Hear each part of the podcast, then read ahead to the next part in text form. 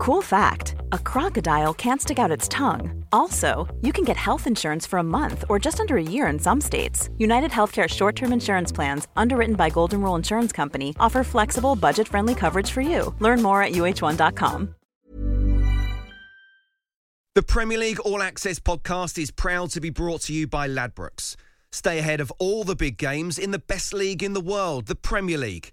With the latest odds, form guides, expert opinions, and more, the fans are the players at Ladbrokes. Are you in? Let's go. Play at ladbrokes.com, 18 plus begambleaware.org. T's and C's apply. Here's Wilkins. Now, what a shot that is! Oh, what a goal! Oh, my word, what a goal! Cross comes over. And it's got in! It's a goal, Ray Wilkins! What a beautiful goal from Ray Wilkins!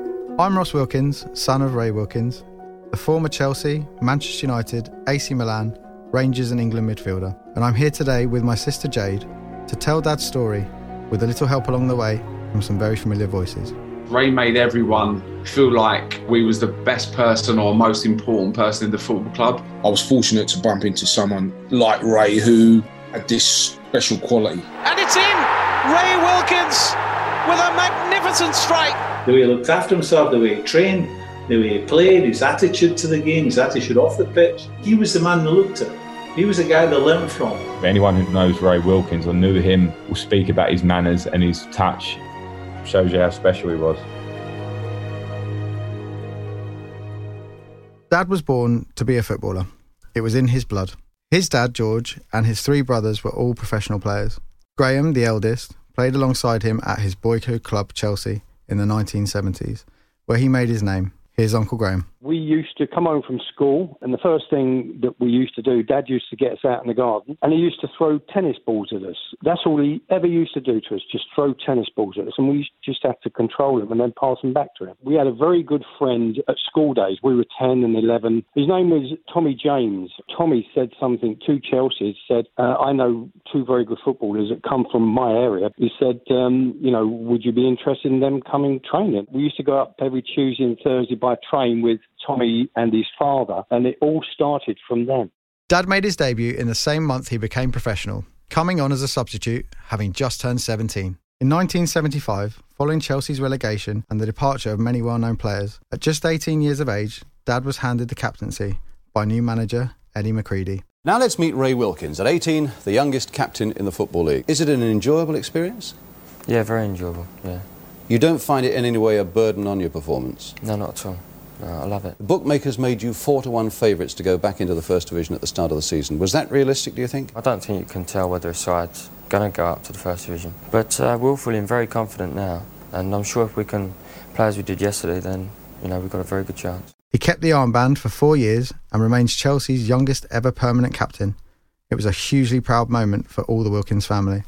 Here's Uncle Graham again. He was a leader. A young age as he was, he would pick you up. If you're going to a professional football club at the age of nine and ten, you have to grow up quickly. He grew up very mature very quickly. He used to eat, drink, sleep football. He was just a football person. And his dad's Chelsea teammate, Clive Walker. His sort of demeanour around the dressing room was magnificent. And to have that within a team, then you become a captain. Bit of a surprise at 18, especially when you still had people like Peter Bonetti at the club and Ron Harris at the club, and he was captain above them. So it's a fabulous accolade for him to have at that age. For the next few years, Dad was ever present for Chelsea and a star in midfield. As a youngster, he wasn't just a great passer of the ball, he scored plenty of goals too. Here's Wilkins. Now, what a shot that is! Oh, oh my word, what a goal! A tremendous volley there by Ray Wilkins. It was only later he'd become more of a holding player, protecting the back four.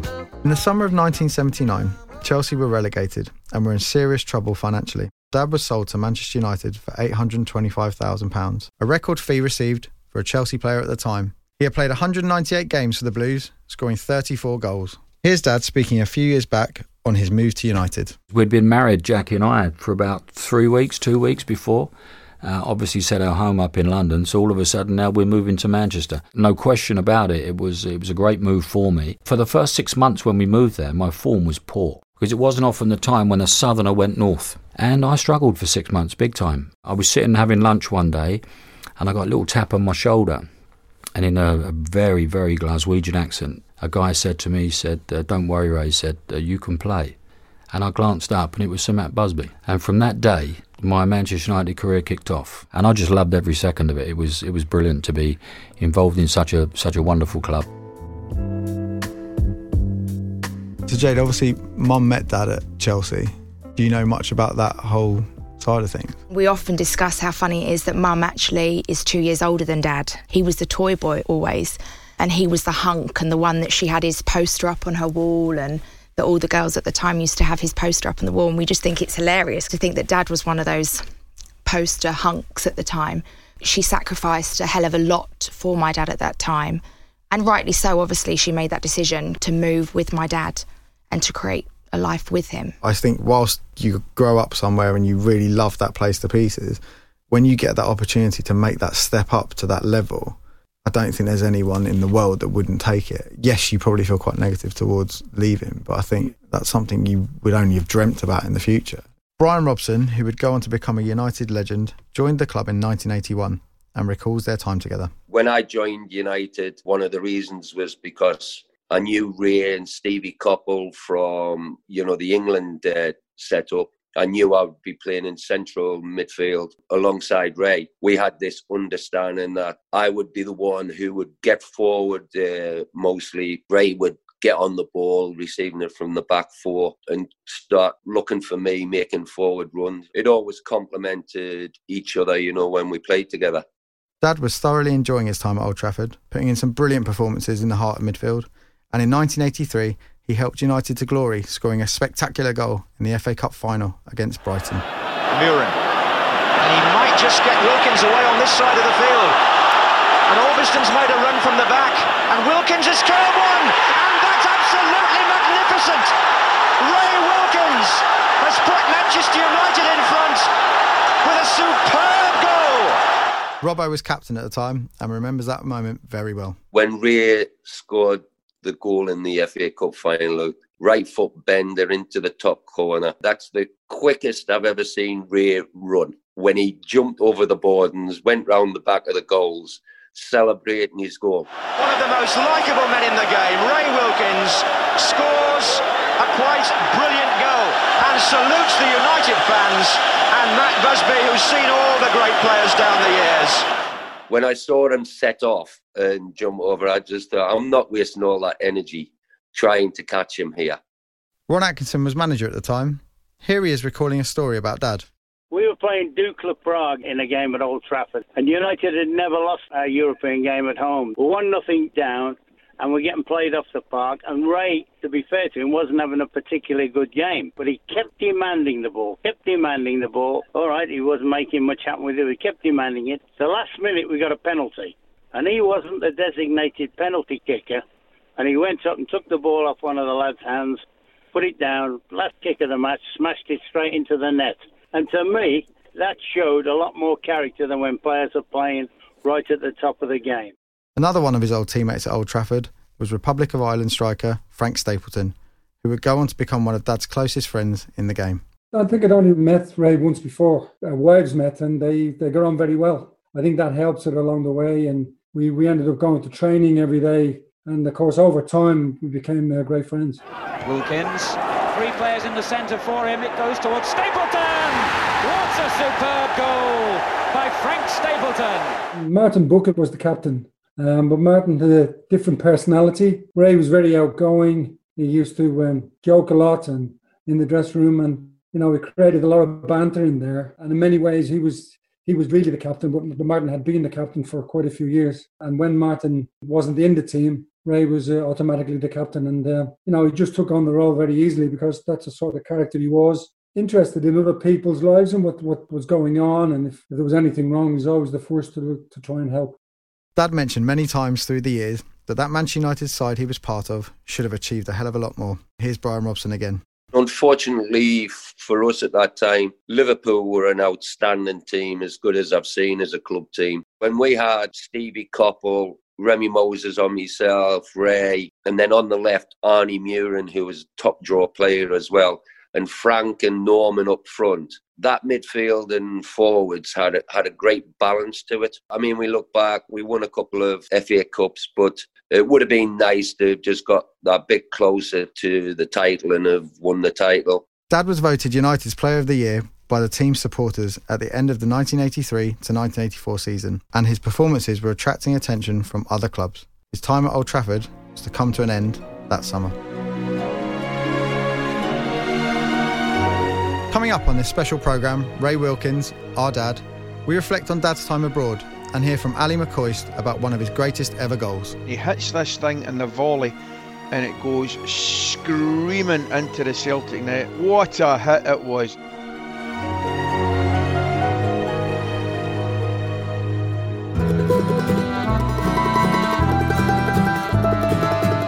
Welcome back to Ray Wilkins, our dad. I'm Ross Wilkins and I'm here with my sister Jade. In the summer of 1984, Dad left Manchester United for Italian giants AC Milan.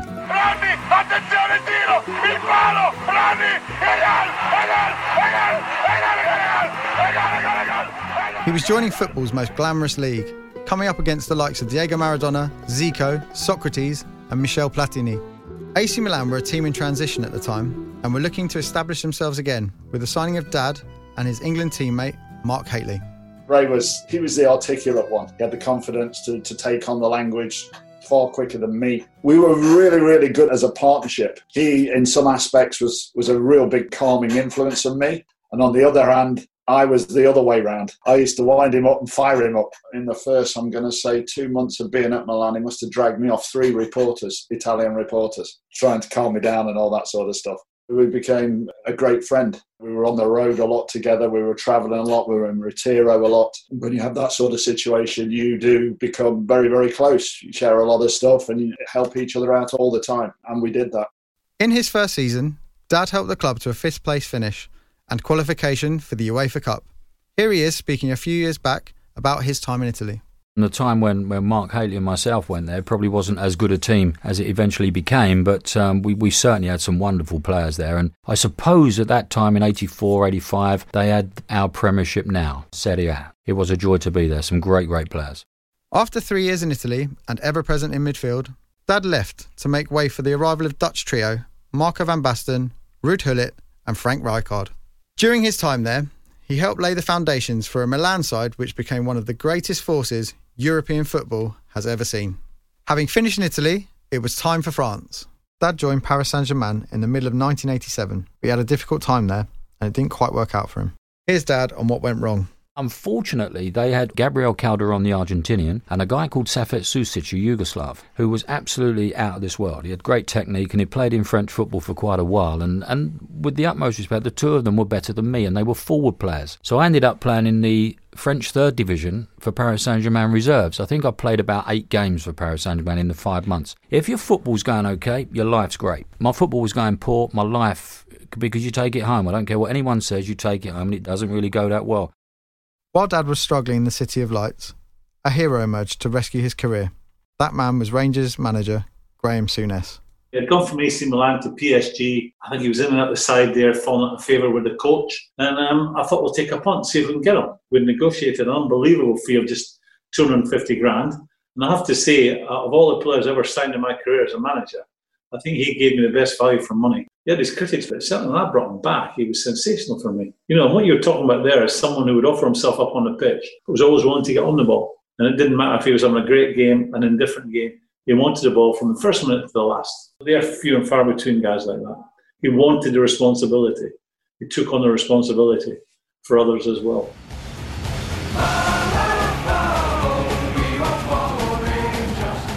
Dad became synonymous with the English Revolution at Rangers and is still fondly remembered by the Ibrox faithful.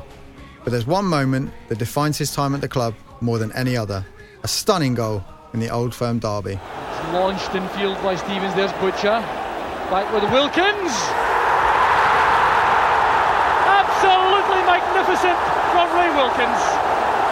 And a goal which Ray Wilkins will never have bettered in an illustrious career. Here's Rangers teammate and Talksport's very own Ally McCoist. What a hit it was. I can still close my eyes and I can see it. The ball breaks to him and he hits this thing in the volley and it goes screaming into the Celtic net. You know, in all the old firm games, or like in any game I played in, that was one of the great goals. And he wasn't renowned for his goal scoring, but I can tell you right now he enjoyed that one, and so did we all. Dad had a wonderful time at Rangers, helping the club win the Scottish League and League Cup double in 1988 89. And despite only being there for two seasons, he was later inducted into their Hall of Fame.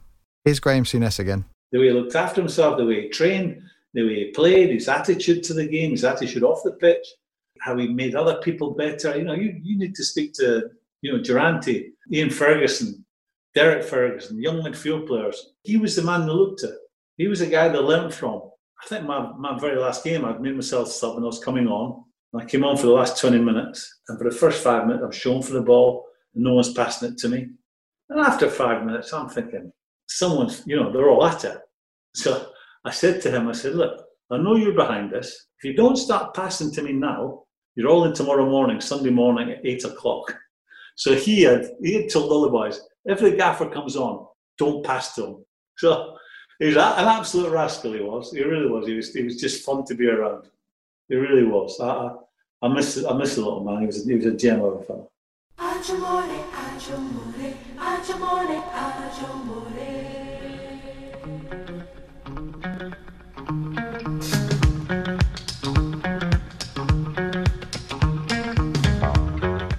In December 1989, Dad moved from one Rangers to another, returning to West London to sign for QPR. Rangers streaming forward. Here's Bardsley. Clark the target. And Ray Wilkins! His first goal for Rangers. And they go in front. Cross comes over. And it's got in! It's a goal, Ray Wilkins! 2 1! What a beautiful goal from Ray Wilkins! It turned out to be the longest stint of his career, playing regularly from 1989 to 1994. And he loved his time there, as did we. Here's my sister Jade. I think I was at that age where I understood what life was about and what football was about, really. It was just a really fun time. And I think I remember so much more from that than any other club that he's really been at. It was just fun. He's the closest we ever got to a, being part of the team, wasn't it? Really, Definitely, Like- it was a really, it was family. Mm. We felt a family involved within the football club, really. A young Les Ferdinand had broken through at QPR when he had arrived.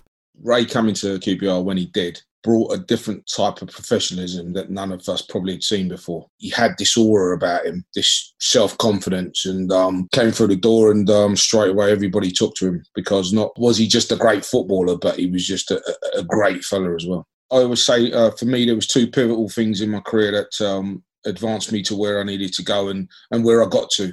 One was Gerry Francis, and the, the, the next one was Ray Wilkins. Gerry Francis was the manager that came in and gave me the opportunity and the guidance.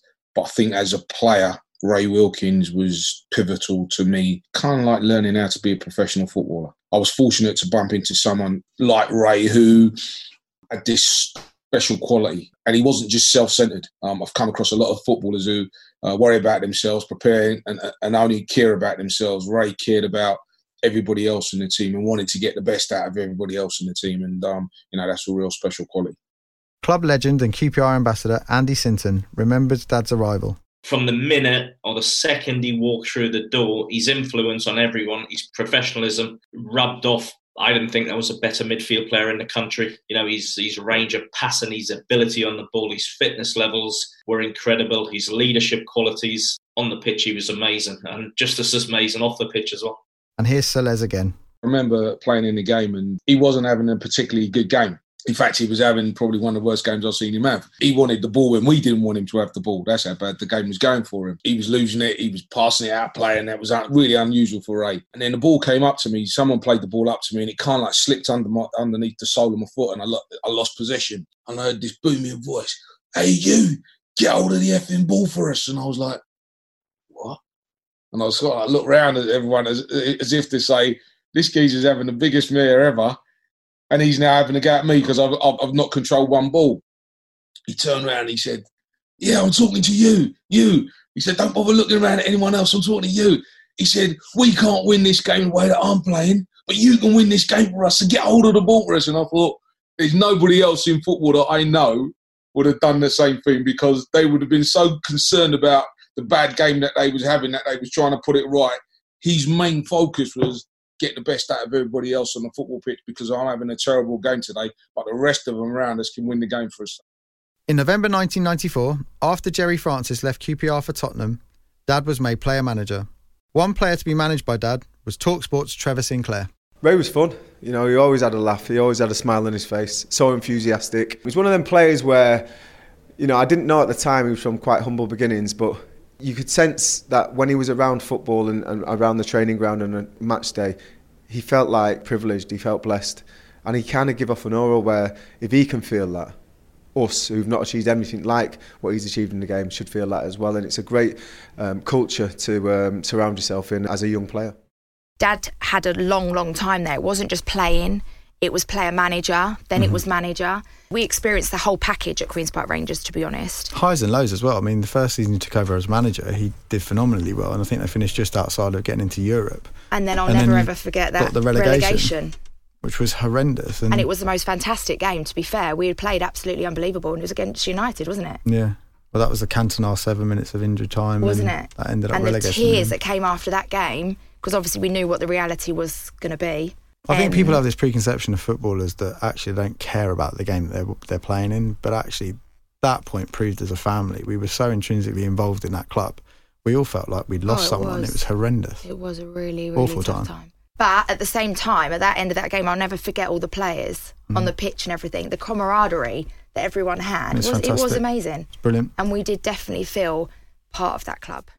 Dad played for four different clubs in the 1996 1997 season Wycombe Wanderers, Hibs, Millwall, and finally Leyton Orient before hanging up his boots. He was 40 years old. I might have made a mistake. In fact, I probably did make a mistake because the lower you go down, then obviously the football becomes more agricultural. Consequently, I didn't touch the ball too much. I remember playing one game. I was playing for Leyton Orient. I had eight touches of the ball in the first half. Seven were with my head. And every time that I, I headed the ball, someone's foot was very close to my face. And I thought, well, do I really need this at, at my tender age? So, yes, it finally came to an end. I don't think anyone in professional sport really wants to, to give up at any point. Because I think they? it's what, what then. everything you've ever known after, coming to an end, and then it's how you then process that and deal with that moving forward. It was you finished your career, you hung up your think boots, for and you're dad, done. as he, he used to always, always talk about how it's that getting up every day, going into the dressing Having room, having that banter Mm. and having a purpose. It was a very difficult time, I do remember. Because I think at 40, 41, you're young, aren't you? A lot of people retire in their 60s. But I think we're really proud of him because he smashed it. He'd been at so many clubs and experienced such wonderful things, had great, great memories. I mean, Can't say any amazing. more than that, can you? No, of course we can't. Really, really proud of him.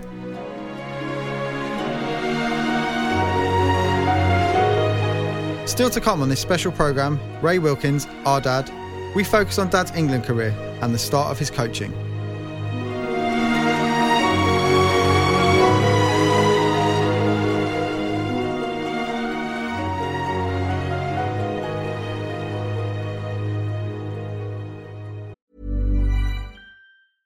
Jewelry isn't a gift you give just once. It's a way to remind your loved one of a beautiful moment every time they see it. Blue Nile can help you find the gift that says how you feel and says it beautifully with expert guidance and a wide assortment of jewelry of the highest quality at the best price. Go to BlueNile.com and experience the convenience of shopping Blue Nile, the original online jeweler since 1999. That's BlueNile.com to find the perfect jewelry gift for any occasion. BlueNile.com.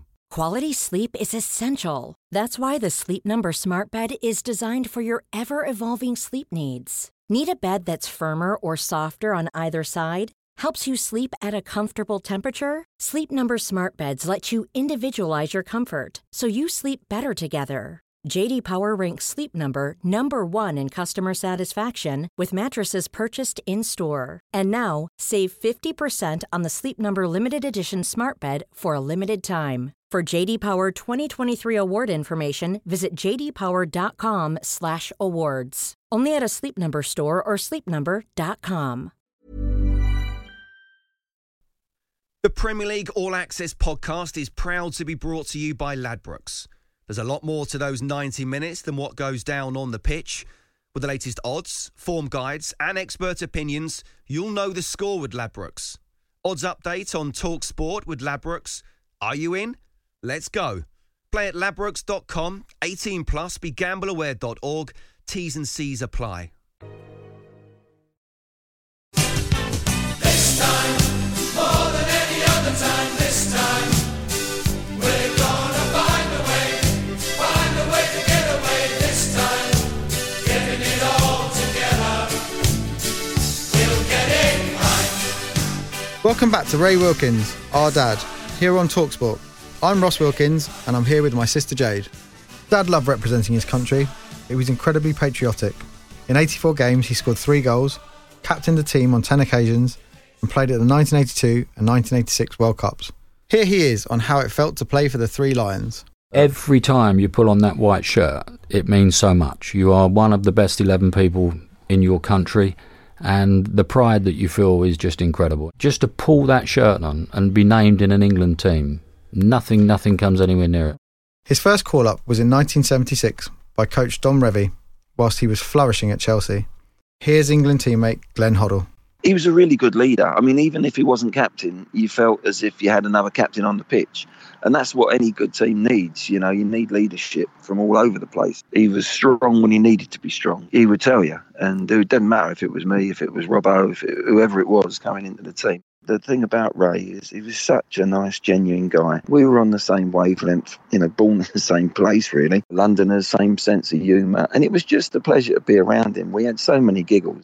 Dad helped England qualify for the 1980 European Championships in Italy, the first tournament England had reached for a decade. The Three Lions took on Belgium in the opening game, and Dad kicked off their campaign in some style. Wilkins. Well done by Ray Wilkins. Can he finish it? Oh, I say. Ray Wilkins scores for England and a cooler goal you couldn't wish to see. Look at that. He lobbed it over the defence and then over the goalkeeper. It was a fabulous way for us to start the tournament. I think it was the first game. He hooks it into the corner and then he's off. He, he goes running off. He absolutely enjoyed that game. It was a lovely way for him to start that tournament. Whilst at AC Milan, he was picked for the 1986 World Cup in Mexico, but went down in English football history for all the wrong reasons. Ray Wilkins has been sent off. His second bookable offence, and it's problems upon problems for England. An extraordinary lapse from a very experienced player, and Ray Wilkins, who's been such a responsible influence for almost 10 years now in the England setup, leaves the field, one has to say, in disgrace. It was a double blow for England as Brian Robson had left the field with a serious shoulder injury just before. Here he is reflecting on Dad's red card. I don't think Ray was sent off very often whatsoever. Arguing, approaching a referee, that wasn't Ray one little bit. And that's why I always felt, I, I don't know whether it was a little bit to do with me going off injured. And Ray just felt for me and sort of like uh, reacted that way. The two of us went back to the room, you know, and we were so disappointed after that Moroccan game you know, I felt for Ray because he was going to be suspended, and then he felt for me because he knew I was out of the World Cup. And I think all players they understand when you get an injury and you're missing a massive competition, how much it hurts. He must have gone into his room and he was absolutely gutted. You know, the pride that Ray had in himself and, and playing for England. He would have been distraught in that room. I know that for a fact. But you know what? Every time he come out of that room, whether it was a team meeting, whether it was a training session, whether it was preparing for a game, he was different class. He just put his own problems away that he was going to be suspended for a couple of games. He was around the lads, encouraging, his training was excellent, his attitude was fantastic, and I learnt a lot from that. It's easy to be a good guy when everything's hunky dory, when everything's really going for you, but when he was hurting like he was, my word, what, what leadership qualities. Here's Dad speaking about it a few years back. I felt I'd let the guys down, to be perfectly honest. For them to be playing, and we'd just lost Robbo just before, for them to be playing in 10 men for the remainder of the game against a good Moroccan side. My family, in actual fact, because obviously we were so far away in Mexico, I was getting like, a disgrace on all the papers. So consequently, your family go through hell back home. Uh, you're getting a little bit because you're out there, obviously, um, but they went through the, the mire. The pride that you have playing for your country, you've let your country down. So I was pretty distraught after that.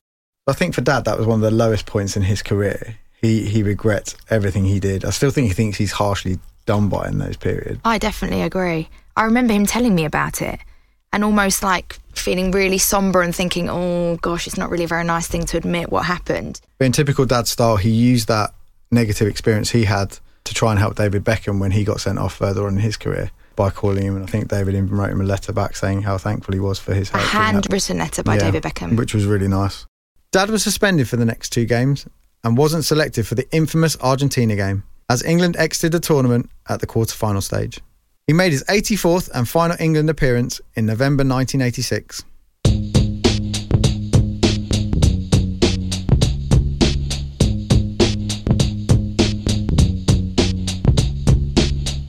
In 1997, once he decided his playing days were over, Dad could focus fully on his coaching career. He left QPR and moved just a few miles down the road to Fulham.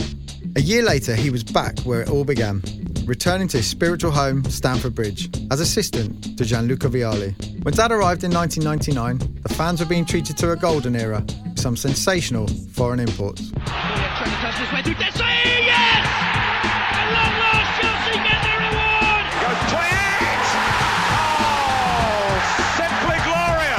Zola curls one! Delightful goal from Zola! The team reached the Champions League quarter-finals in their first ever campaign and topped it all by winning the FA Cup. Here's Luca Vialli on Dad's contribution to that success. Ray was in love with football like nobody. Uh, I mean, he couldn't really stay away from a training ground.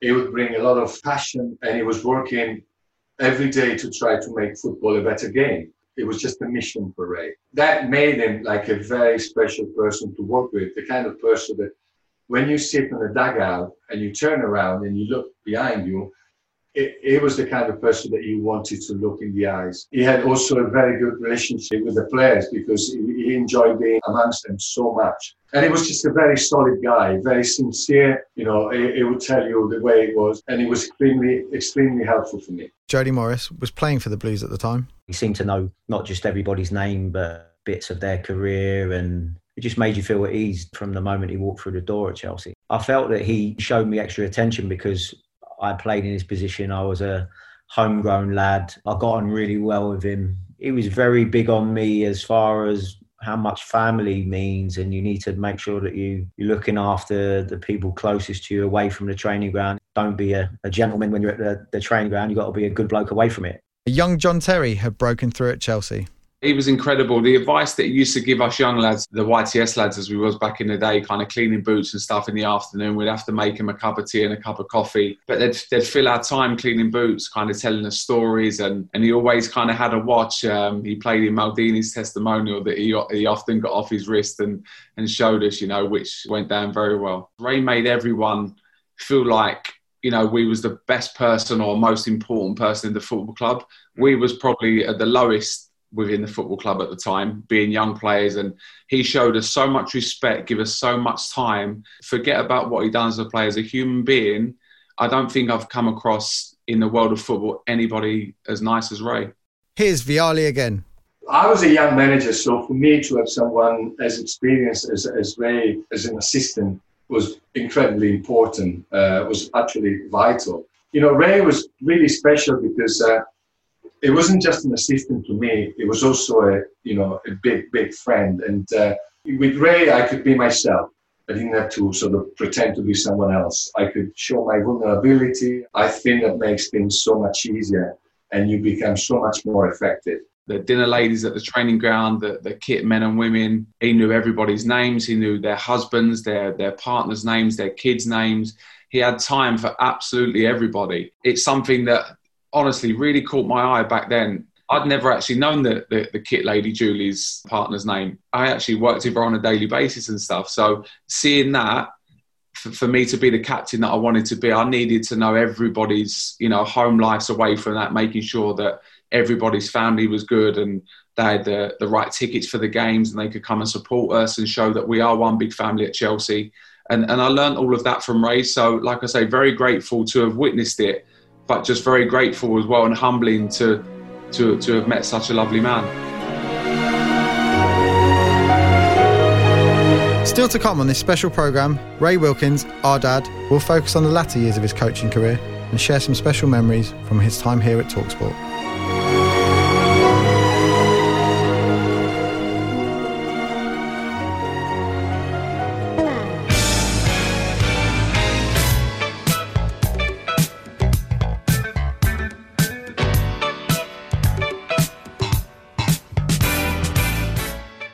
Ross Wilkins, and along with my sister Jade, we've been telling the story of our father, the former Chelsea, Manchester United, and England midfielder, Ray Wilkins.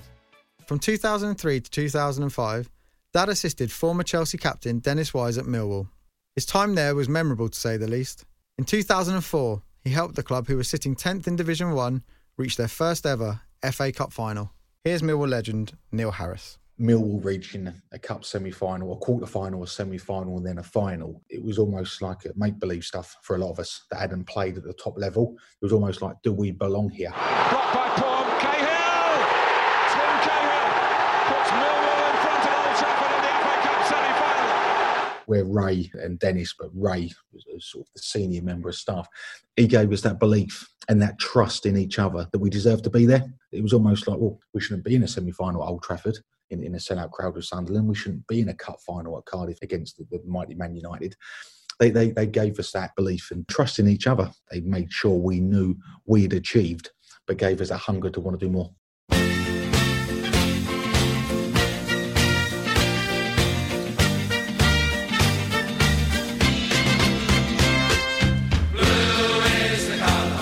In September 2008, Dad made his return to Chelsea as assistant to Luis Felipe Scolari and then worked with Gus Hiddink as they lifted the FA Cup together.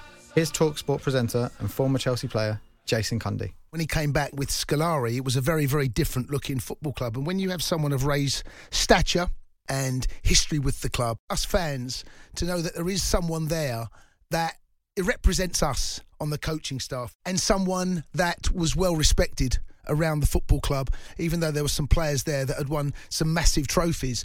Ray had done it himself before, and um, I think that was that was huge. Dad's return gave him the opportunity to work with two future legends in Frank Lampard and John Terry, and they had long-standing relationship with him. Here's Frank Lampard. I've got very warm memories of working with Ray consistently at his time at Chelsea when I was playing there, and specific memories of extra drills that we would do after training. Anything I would ask Ray if I wanted to work on a part of my game, shooting, finishing, passing, midfield, we would come up with specific drills that would help. That was a nice feeling as a player to not be told exactly what you've got to do by the coach, but also someone who listens and then comes up with things and works with you. That's what Ray did particularly well. So certainly when I um, look at what I do now, I take positives from people that I work with, and that common touch that Ray had alongside his footballing experience is what made him so good at his job. Here's Chelsea legend John Terry again. Used to put his boots on, so he had these Adidas Copas. He had these big bunions on the side of his feet where he'd had tight boots his whole career. And he'd kind of spray the ball left foot, right foot. And I was like, I actually don't know what foot it is. I'd pick his brains after training and go, Ray, have you got five minutes? How do you strike the ball with your left as good as your right and stuff? And he was like, young fella, practice. I think because I showed attention to that and wanted to improve my left foot, he'd come out with me and grab a bag of balls and go like 20, 30 minutes, left foot, right foot, left foot, right foot. All of those little bits served me so well throughout my whole career and enabled me to play left side centre back. Ray said to me, You've got Desailly, Michael Duberry, Frank LeBoeuf, Emerson Thome, Jes Høgh, all in front of you and all desperate to play right side centre back. Nobody wants to play at the left. So, okay, let's make you the best left side centre back at the football club. Ray was big on manners, big on calling people out in terms of, you know, people who work behind the scenes. He would know their names and give them the credit that they deserve for their part in the job, which is for the club to be successful, but it needs all the parts to run well. Ray would have been absolutely at the centre of that. I seriously remember anyone who knows Ray Wilkins or knew him will speak about his manners and his touch and the fact that he always would have time for everybody in the conversation. Shows you how special he was. He's a big miss, a, a huge miss to, to not only football but to society as well. He's someone now that now I'm going into my management side. When I look now, actually, I go, I'd like a Ray Wilkins next to me.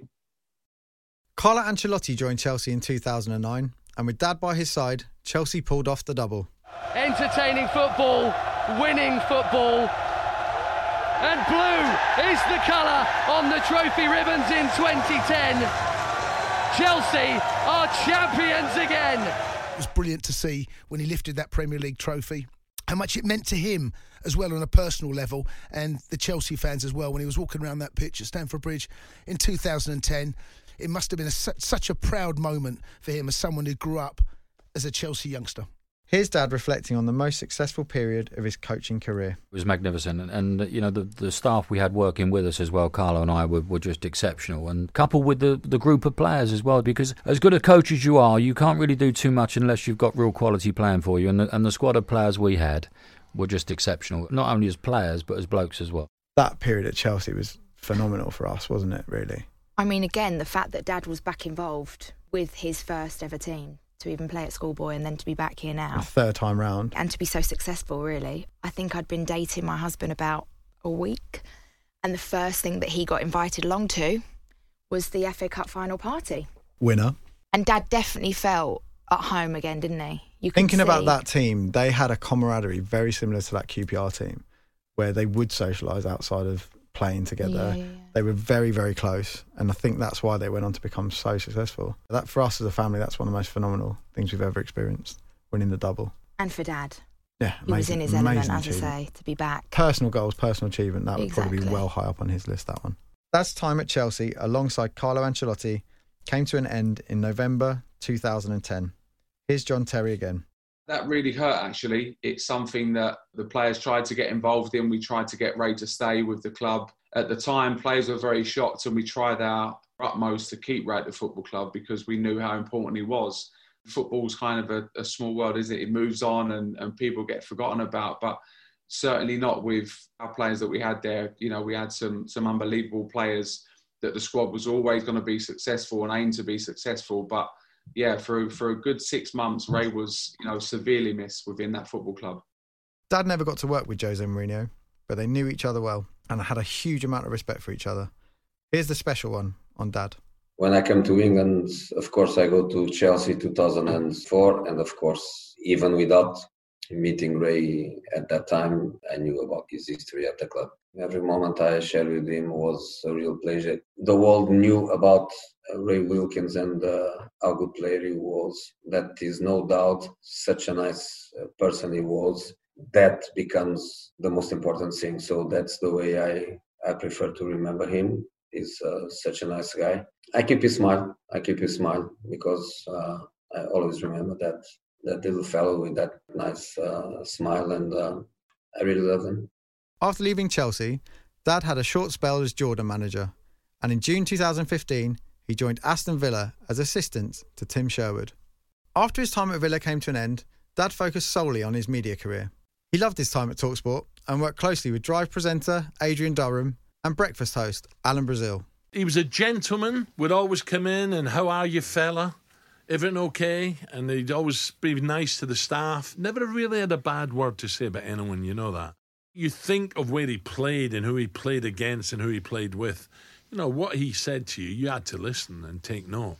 He was a gentleman, though, an absolute gent. He was always positive. He always came in bouncing, always laughing, always wanted to talk to you and see how you were. He was a joy to work with, Ray Wilkins. Just a lovely, decent, positive human being. Another of those who worked closely with Dad was mid morning presenter Jim White. Ray Wilkins is a man who's missed by many, and I am one of them. I absolutely loved the guy. I was working on Talk Sports uh, the morning that many tributes came in after we got the very sad news that Ray had passed away. And there was one call in particular that still to this very day sends a shiver down my spine just for the story that this individual proceeded to tell us that day on Talk Sport. I'm an ex-soldier, and I had some time where I was homeless and I was outside of Brompton Station. He came over to me, and I recognised him straight away, you know, and he just took some time to sit and chat. And we were both sat on my bit of cardboard together, and he took the time to sit and talk, and we were chatting about the army. And he gave me twenty pounds and told me to get myself a hot meal. That night, I took that twenty pounds and I got some shelter and I had a hot meal. During that time, when I was in the shelter, I met a guy who was helping ex-soldiers. I'm now fully recovered, not gambling. I have my own place, a beautiful girlfriend who I'm about to marry, and I put it down to the time that that man took to give to a man that was nothing to him, a stranger. And I'm sorry if I'm getting emotional, but he was a real, a real hero to me and to millions of others across the world. Thank you for giving me the time to, to say thank you to a man I never got to say thank you to, not really. Anyone who phones in today with a memory is basically saying to his family, thank you for giving us Ray Wilkins. Dad passed away 4th of April 2018.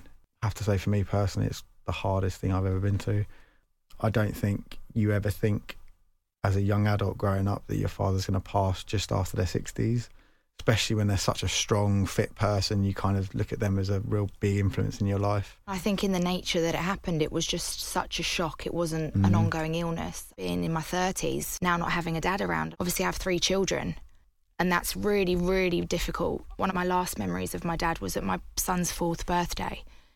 And my daughter was only 18 months old. And um, he was everywhere. He was coming down the slide, he was in the ball pit. He was absolutely exhausted after. And everyone just looked at him. And as I say, with his heart and whatnot, we were all like, we need to have a little bit of a sit down and a rest now. And I think it's, I obviously have that miss, I miss him, but I also feel really saddened because they don't have their granddad in their life. And I think we are so fortunate to have our mum and her to be the most amazing person that she is because she's not only nanny now, she's granddad. She plays football, she plays dollies, she does a bit of everything. It is really, really difficult. And as I say, for my children, for Ava in particular, she'll look at a picture and she knows that's Pop, that's granddad. But she can't fully grasp where he, she, if I ask Ava about my dad, she turns around and she goes, flowers because she goes to the cemetery with me, and that's her last recollection. I only really recognised how successful Dad was when I he totally passed. agree. And I think the world did as well. I think from from the footballing world's perspective, he was Ray Wilkins. He did a bit of media. He did a bit of football. But I think when you take a step back and you realise, oh wow, that person's not here anymore, and you start seeing some of the accolades that come in from people, everyone's really felt that loss. But they've also given us this sense of achievement as to what he achieved in his life, which I really didn't appreciate through all the but I think and- we didn't appreciate that because of the type of person Dad was. As I say, go back to this soldier phone call. I had never heard of that story until it was obviously aired on Talksport, and I was flabbergasted. I, I wasn't shocked in the sense I, I didn't expect that it wouldn't happen, that Dad wasn't sort of that sort of person. But it was an amazing feeling. Like it left me with an empty feeling. But obviously, it was fantastic to think of people talking like that about my dad. We didn't really appreciate what he did in his career, and it's only really now that you think, wow. But because of how he was, he was just our dad.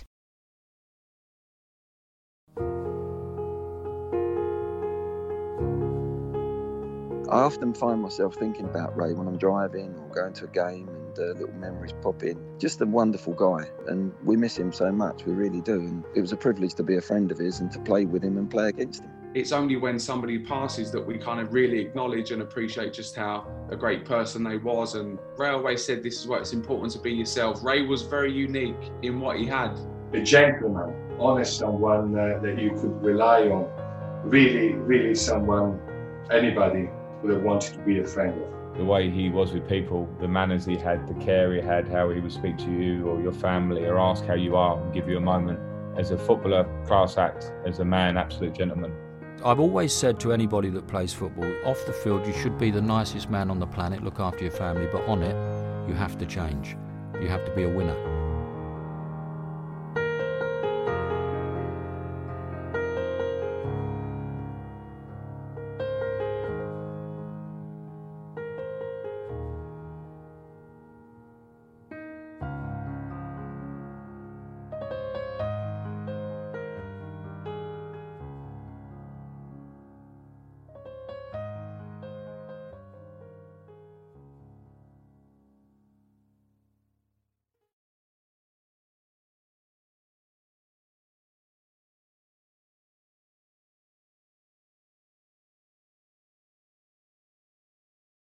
The Premier League All Access podcast is proud to be brought to you by Ladbrokes.